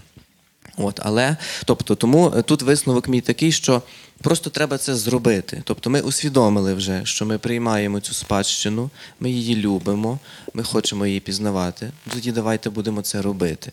Питання тільки в тому, як це робити. Тут я згадаю про ем, власне такий ем, контекст. Е, В християнський я би хотів контекст згадати так про е, велику важливість молитися за тих людей, які померли. Ну, може, хтось з присутніх є християнином, може хтось далі до цього контексту, то воно в символічній формі мало би промовити про те, що дуже важливий є оцей згусток енергії, який ми повинні посилати тій людині. Отже, тут такий символічний вимір є присутній. Це перше. Але письменниці, про яких ми говоримо, є не лише душами і. Незважаючи на те, що це неймовірно важливо, символічно і зворушливо пам'ятати про те, що Дебора Фогель і її тіло є у тілі міста Львова, тому що вона є безпосередньо, ну була свого часу ну, в лапках похована серед багатьох інших євреїв в цьому місті, і після цього просто спокійно до цього ставитись неможливо, так само, як, скажімо, Сузанна Гінчанка е, під Краковом. Так? І тому е, це, це символічне місце, куди той, хто би хотів в такий молитовний спосіб їх пошанувати, є відсутнє. Але вони також є елементи культури. Вони є продуцентами текстів. І е, якщо згадати багато світових літературознавчих філософських теорій, таких як феноменологія, рецептивна естетика чи семіотика, вони говорять про те, що текст не існує тоді, коли він не є актуалізований, коли його не читають, коли він не є присутній е, в найрізноманітніших формах і примітивна форма елементарне читання, елементарне думання. Тут я хочу алюзувати до нашого сучасного інформаційного контексту в тому плані, що ми. Живемо в цю таку е, епоху величезного засилля інформації, яку ми не можемо опрацювати, а потребуємо цього. Але так само трапляється в нашій культурній історії, в тому плані, що коли е, Україна стала незалежна і ми стали вільнішими, надіюся, вільними, дуже багато якихось контекстів на нас посипалося. І це мені нагадує пісню гурту Led Zeppelin, власне, назву When the Levy Breaks, коли прорвало, прорвало греблю. І тому ми десь не завжди можемо в короткі терміни усвідомити, не те, що осмислити багато різних культурних аспектів, історичних аспектів для того, щоб могти з ними зростися. І е, Тут е, цікавий такий Умберто Еко, світовий семіотик, наводить термін стосовно актуалізації текстів це виконання. Тобто мені здається, що може це не є відповідь про мову, про е, наратологію, про риторику, може це трошки таке щось загальніше, але нам дуже важливо виконувати їхні тексти. Виконувати не в прямому сенсі, а виконувати своїм прочитанням, своїм буттям з цими текстами. Так? Я думаю, що е, як культурні субстанції Гінчанка і Фогель, напевно, були б нам би за це страшенно вдячні.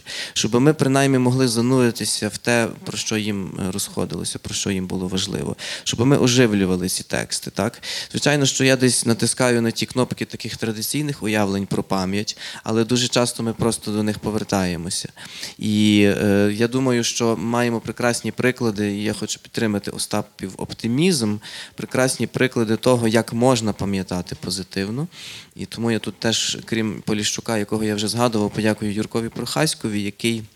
Можна по-різному оцінювати переклади, е, багато є різних думок про це. Важливо не важливо інше. Так до речі, хорошу поезію завжди перекладають 5-7 разів і так далі. Е, Можуть бути альтернативні версії. Але сам факт того, що з'являється українською мовою Дебора Фогель, Гінчанка, є дуже багато з точки зору культурної семіотики. Я думаю, що в тій площині якраз і, і, і е, бачу собі оцей шлях, яким нам варто рухатися.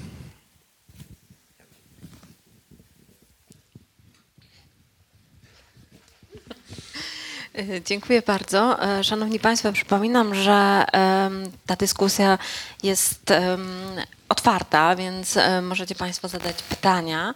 E, Możecie również Państwo zadawać sobie wzajemnie pytania, ewentualnie ustosunkować się do, być może jeszcze jakieś kwestie pozostały otwarte. Zachęcam. mm, Może najłatwiej będzie nam w ten sposób, że jeżeli ktoś chciałby coś e, powiedzieć, zapytać, e, poprosimy o podniesienie ręki. В залі. Pani była pierwsza. Е, Доброго дня, дякую за цікаву дискусію. Е, Я сьогодні почула багато цікавих речей, і такі основні е, е, моменти, які би я виділила для себе, це про те, що ми говоримо про жінок е, е, в літературі, е, які безпосередньо пов'язані з містом. е, Львів, Е, але окрім того, ми говоримо про концепт міста, оскільки з одного боку була мова про їхню ідентичність, яку вони вибрали, змінили шляхом змінення, скажімо, попередньої. Е, Але е, в літературі, в своїй творчості вони говорять про якісь такі більш універсальні концепти міста. І в мене таке питання, можливо, до Данила, але якщо хтось інше відповість. Наскільки доречно, власне, в такому універсальному розумінні концепту міста, знову ж таки, в період е, або міжвоєнний, якщо ми говоримо про е, Західну Україну, або е, 20-ті роки про іншу частину України. Е, Наскільки доречно порівнювати е, їхню творчість, е, наприклад, з романом Місто Валеріана Підмогильного? Трошки змінюю е, орієнтир, але мені це ну от якось такі перші паралелі, і весь е, час я про це думала, порівнювала. Е, Хотіла би почути відповідь. Дякую. Може Віктор теж відповість. Я не впевнений, чи наші колеги знають Валеріана Підмогильного. Якщо ні, то це дуже цікавий автор міжвоєнного періоду, але е, належить він до Східної України, до е, України, яка була в Радянському Союзі, е, і теж належить до модернізму, без сумніву. І він прозаїк. Тобто тут, очевидно, з цього я почну, що е, є різниця. Е, проза, поезія, хоча е, можна багато чого спільного знайти. На перший погляд, бо напевно, щоб відповісти на твоє питання, треба трошки подумати, але на перший погляд е, я б сказав, що є більше відмінностей, ніж, ніж схожостей. Хоча загалом так дуже універсально тема міста є актуальна для епохи модерну. Тут нема, нема про що говорити. І в випадку е, української літератури чи польської літератури, чи, скажімо, цієї такої ем, мультикультурної візії у Львові, тому що як не крути, польські контексти впливали на українські, е, єврейські контексти, очевидно, теж десь черпали з польських контекстів. Е, Воно все тут було так. е, Ну, ця ідея духу часу, цейтгайсту так працює, що якщо немає прямих перетинів, все одно є якесь повітря доби, так, якась атмосфера в міста, і воно в той чи інший спосіб якось до тебе повертається, і дослідження тільки яскраво підтверджують цю тезу. Так? Людина не згадує прізвища когось, але вона ознайомлена якимось. Дивом з його ідеями. Мені здається, що тут е, трошки про інші речі йдуться авторкам, про яких ми сьогодні говоримо. Хоча, наприклад, та ж Фогель і Гінчанка е, відрізняються. Фогель, як на мій погляд, більш урбаністична. Так вона е, пропрацьовує місто як концепт поетичний. Може, мене більші знавці творчості Фогель поправлять. Але е, в, Гінчанки, наприклад, мені дуже багато є такої натурфілософії е, позаміської, яка алюзує до польських поетів-сучасників, зокрема з якими вона теж комунікувала в Варшаві, чи, скажімо, до Богдана Ігоря Антонича Львівського. Так в Гінчанки багато такого універсального міфологізму, я б сказав, дуже такого дуже філософської. е, е, о, ну це, це не випадково так. Що кінчанка, так, тобто цей символічний аспект тут дуже є сильний.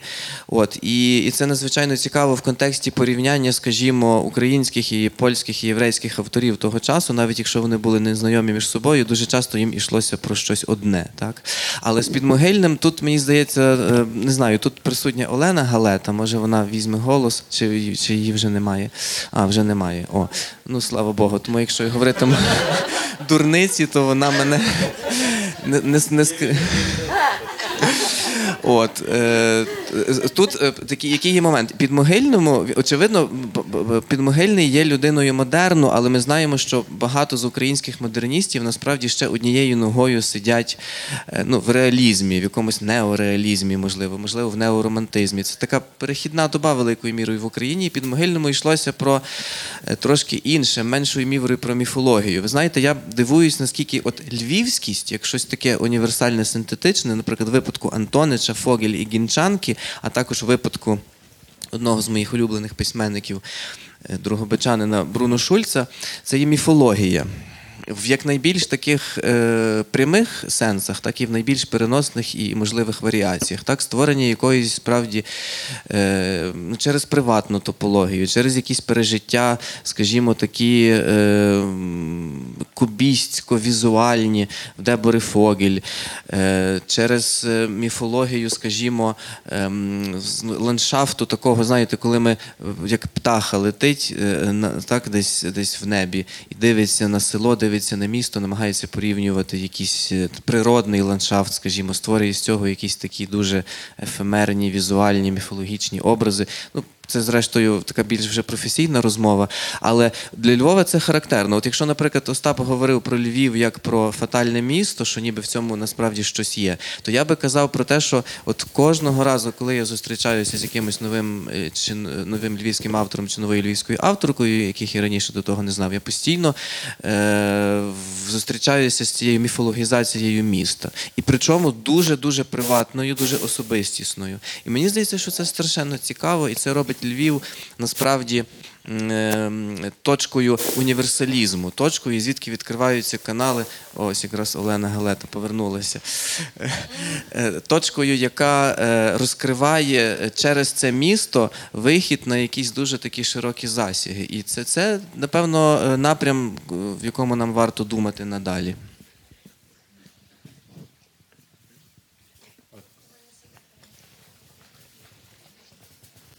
Доброго вечора. Ем, Я Ірина Захарчук. У мене з вашого дозволу запитання до пані Агати Рашкевич. Е, Пані Агато, коли ми говоримо про е, львівський текст і львівську візію у творчості Зузани Гінчанки, мені дуже цікаво було почути ваші міркування е, з приводу того, чи існує злам. Тобто я маю на увазі цю візію митець в тоталітарному суспільстві, коли Зузана Гінчанка з е, різних причин є е, частиною совєтського дискурсу. Е, Як ми маємо це вписувати взагалі? Ми, я думаю, не можемо цього виключати. І друге питання до вас, пані Агато, і, можливо, також певною мірою до пана Ільницького. Це питання про те, наскільки постаті українських письменниць, письменниць польських дають нам надії, дають нам стимул до того, щоб говорити про альтернативний канон української і польської літератури з погляду гендерних репрезентацій. Як відбувається, як можна говорити про точки взаємодії між ними? Дякую вам.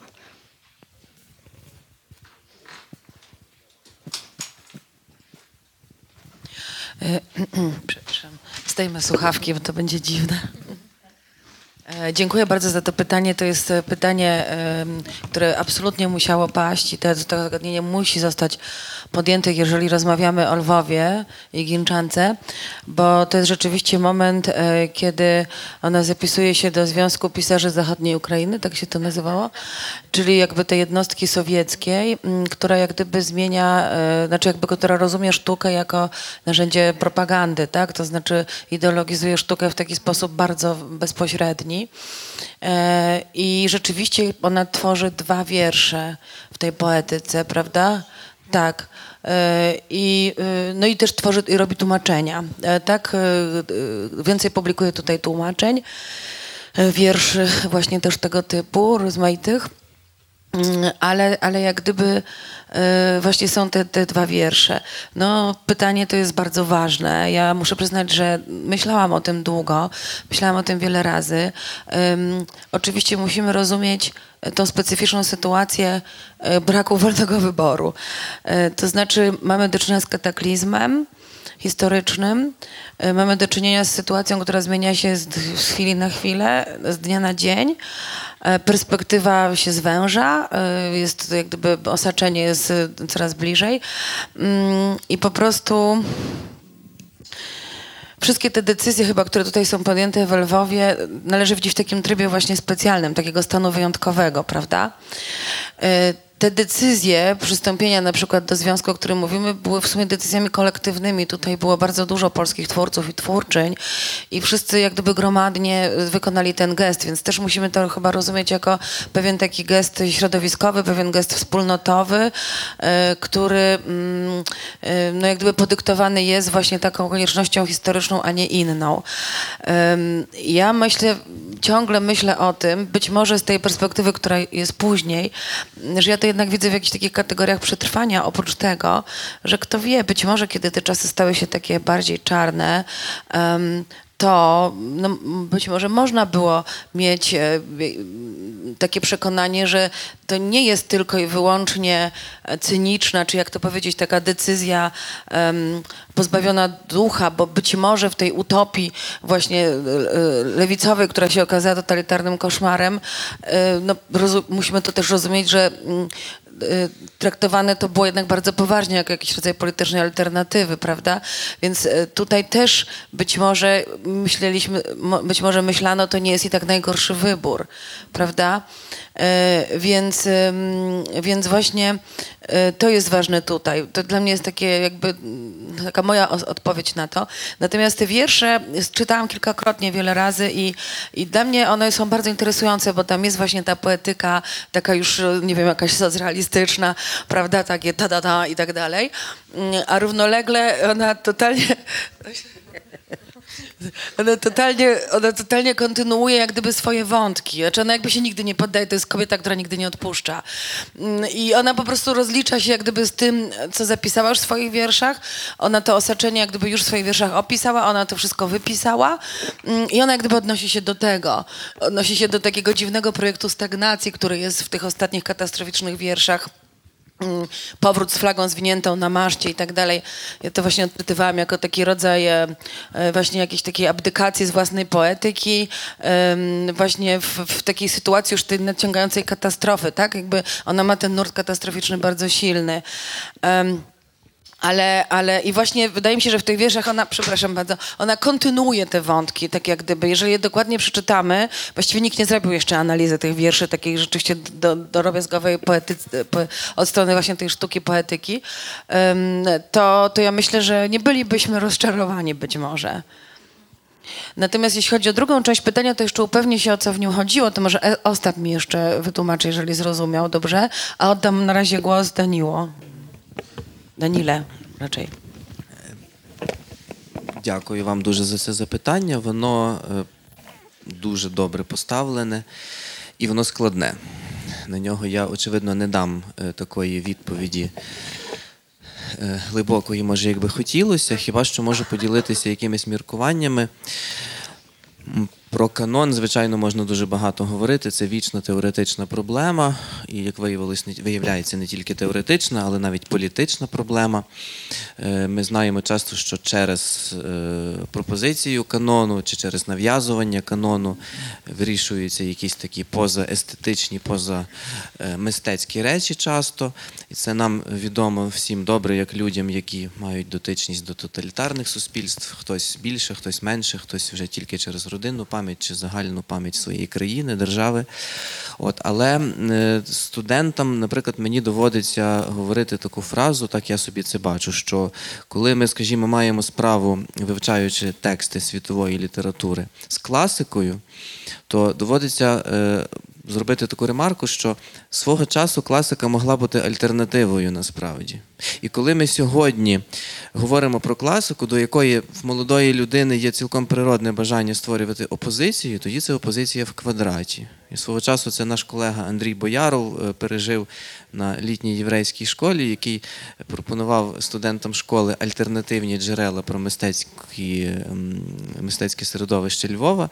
А е, студенти школи якось протестували. Він каже: Я вам пропоную альтернативне, а не таке щось, начебто, визнане. І таке, напевно, стається з нами постійно, коли ми перепрочитуємо. Так ми часто говоримо в гуманітарній сфері перепрочитання, переписування історії, переписування історії літератури. І тому Звичайно, що це е, сьогодні є альтернативні авторки для нас, і Дебора Фогель, і е, Сузанна Гінчанка. І я е, дякую Остапові за дуже влучну метафору оцього такого, як ти це назвав, є. Eh, jak ні, не поплавок, інша метафора тріщини, так, злами, в яких перебувають вони. Але є велика ймовірність того, що вони можуть стати такими класиками, і ми їх пропишемо, осмислимо, і їм знайдемо якусь нішу. Може, в когось вони з часом навіть будуть викликати опір, що є нормально. Так, і е, так, це ми раніше, скажімо, в 90-х роках викидали в смітник різні там праці чи тексти радянського періоду.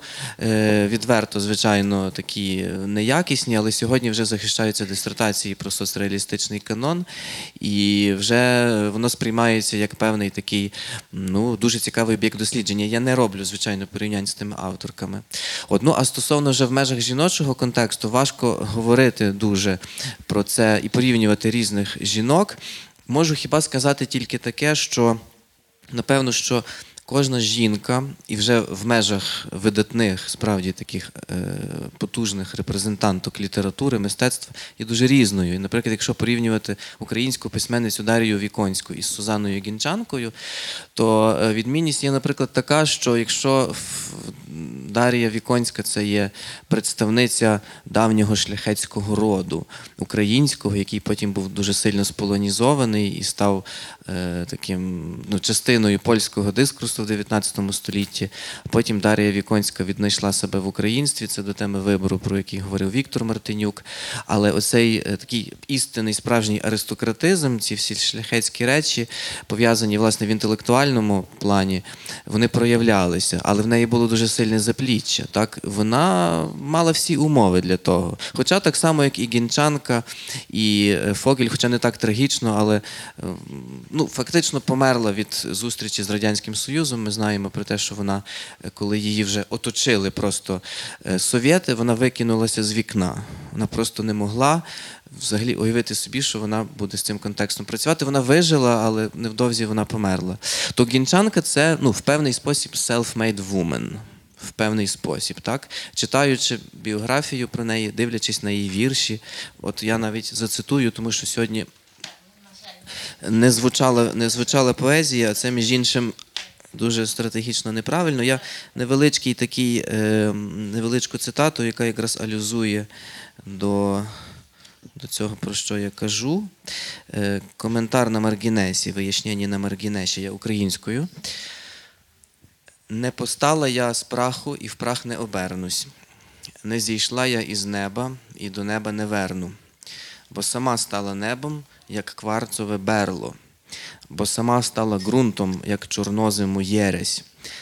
Не втекла я із пустки й не вернусь назад. Крім самої себе, я далі не знаю. В напнутій легені вітру і кристалічності скал я тут сама себе по крупинках збираю. Ось, тобто, це така е, теж насправді е, гінчанка теж є людиною, яка шукає велику гармонію, якщо так алюзувати до Антоничівського образу. Інша справа, що в неї інші стартові можливості. Тому, можливо, нам, нам треба пам'ятати про те, що знаєте.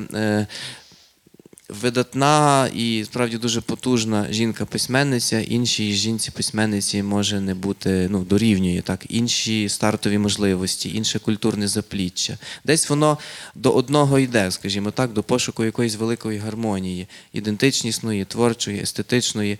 Але це дуже такі тонкі матерії, і коли сьогодні ми з вами перебуваємо в дуже такій ранній фазі цього культурного пам'ятання, що є передусім нашим процесом. Важко говорити про, про ще про якийсь канон. Agato, zechcesz się ustosunkować? E, Tak, chętnie. Chętnie.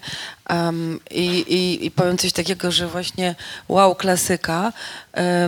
Ginczanka miała takie szczęście, że mm, szczęście w cudzysłowie, że mm, była bohaterką e, jednego, jak gdyby mm, bohaterką, to jest źle powiedziane, e, ale była wydana przez mm, jednego z poetów, mam na myśli Tadeusza Dąbrowskiego.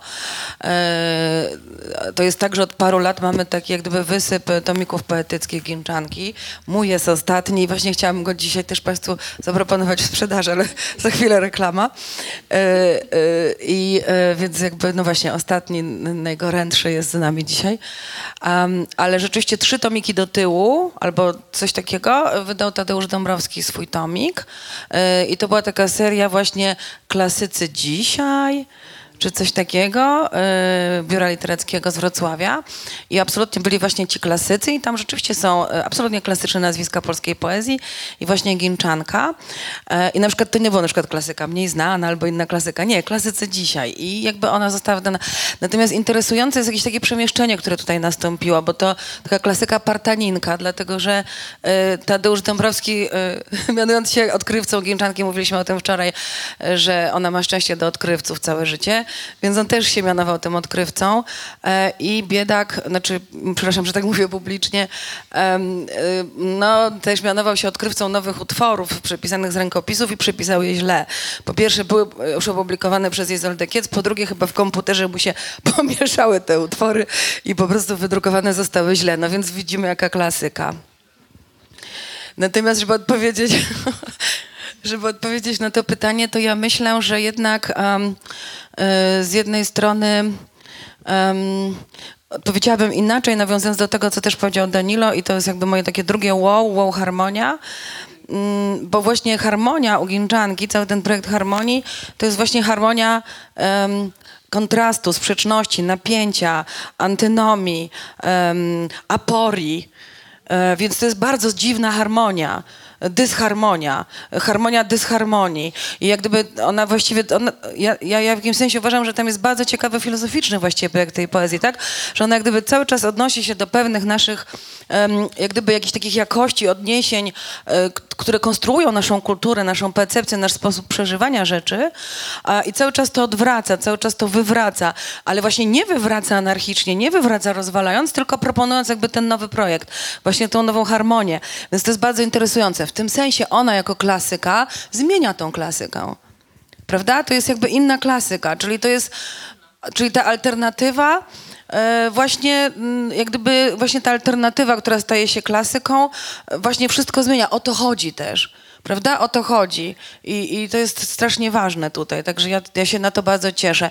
Natomiast jeśli chodzi o samą Ginczankę, to naprawdę mam nadzieję, że przestaniemy ją, znaczy przestaną, przesta, przestaną niektóre osoby ją wiecznie odkrywać mm, i że ona jak gdyby wejdzie do kanonu, ale co to znaczy wejdzie do kanonu? E, No po prostu zmieni, jakby problem polega na tym, że jeśli ona ma wejść do kanonu, to musi ten kanon zmienić. Ten kanon musi zacząć być inny, żeby ona mogła być w kanonie, tak? Dlatego to jest tak fascynujące zjawisko literackie i, e, i jak gdyby kulturowe i tożsamościowe i jak gdyby tam jest mnóstwo tych rzeczy zawartych. No ale właśnie jak, tak jak powiedzieliśmy przed chwilą, nie ma innej drogi E, i właściwie to jest ta droga przed nami, która będzie i mam nadzieję, że tak właśnie będzie. Ja chciałam też powiedzieć, że bardzo też to jest dla mnie bliskie, co Daniel chyba wcześniej powiedział, że myśląc o Ginczance, chciałabym wiedzieć, że jest ta tragiczność, ta perspektywa właśnie zagłady, jest ten wiersz, ale, ale chciałabym właśnie też myśleć o tym, żeby cały czas ocalać właśnie to, tą, tą wcześniejszą twórczość, ten jakby projekt filozoficzny, że to jest właśnie strasznie ważne, żeby o tym nie zapominać. E, i jak gdyby w, ten, w tym sensie jeszcze inaczej czytać te słowa, które chciałabym też, żeby tutaj padły, które są tytułem wystawy, to są słowa powiedziane w Lwowie już podczas ukrywania się. Trzeba mieć szczęście, by przeżyć, tylko szczęście jest prawdziwym życiem. To zostało powiedziane na ulicy Jabłonowskich 8A, czyli Szota Rustawelego 8A. E, I, I to jest właśnie strasznie ważne. I to szczęście właśnie, no mam nadzieję, że może dotyczyć też tego, żeby ona była cała. Właśnie, żeby nie umarła cała, tylko była cała i jak gdyby w całej tej swojej twórczości. Yy, No i może właśnie na razie tak. Właśnie doskonała, doskonała kropka w doskonałym momencie, e, ponieważ czas biegnie nieubłaganie i e, nasza przygoda, przynajmniej chwila, te, obecna w Lwowie dobiega e, końca. Na dzisiaj bardzo serdecznie dziękujemy. Chciałam podziękować wszystkim panelistom za dyskusję, wszystkim Państwu za wysłuchanie, za pytania, które padły z sali. Serdecznie dziękujemy.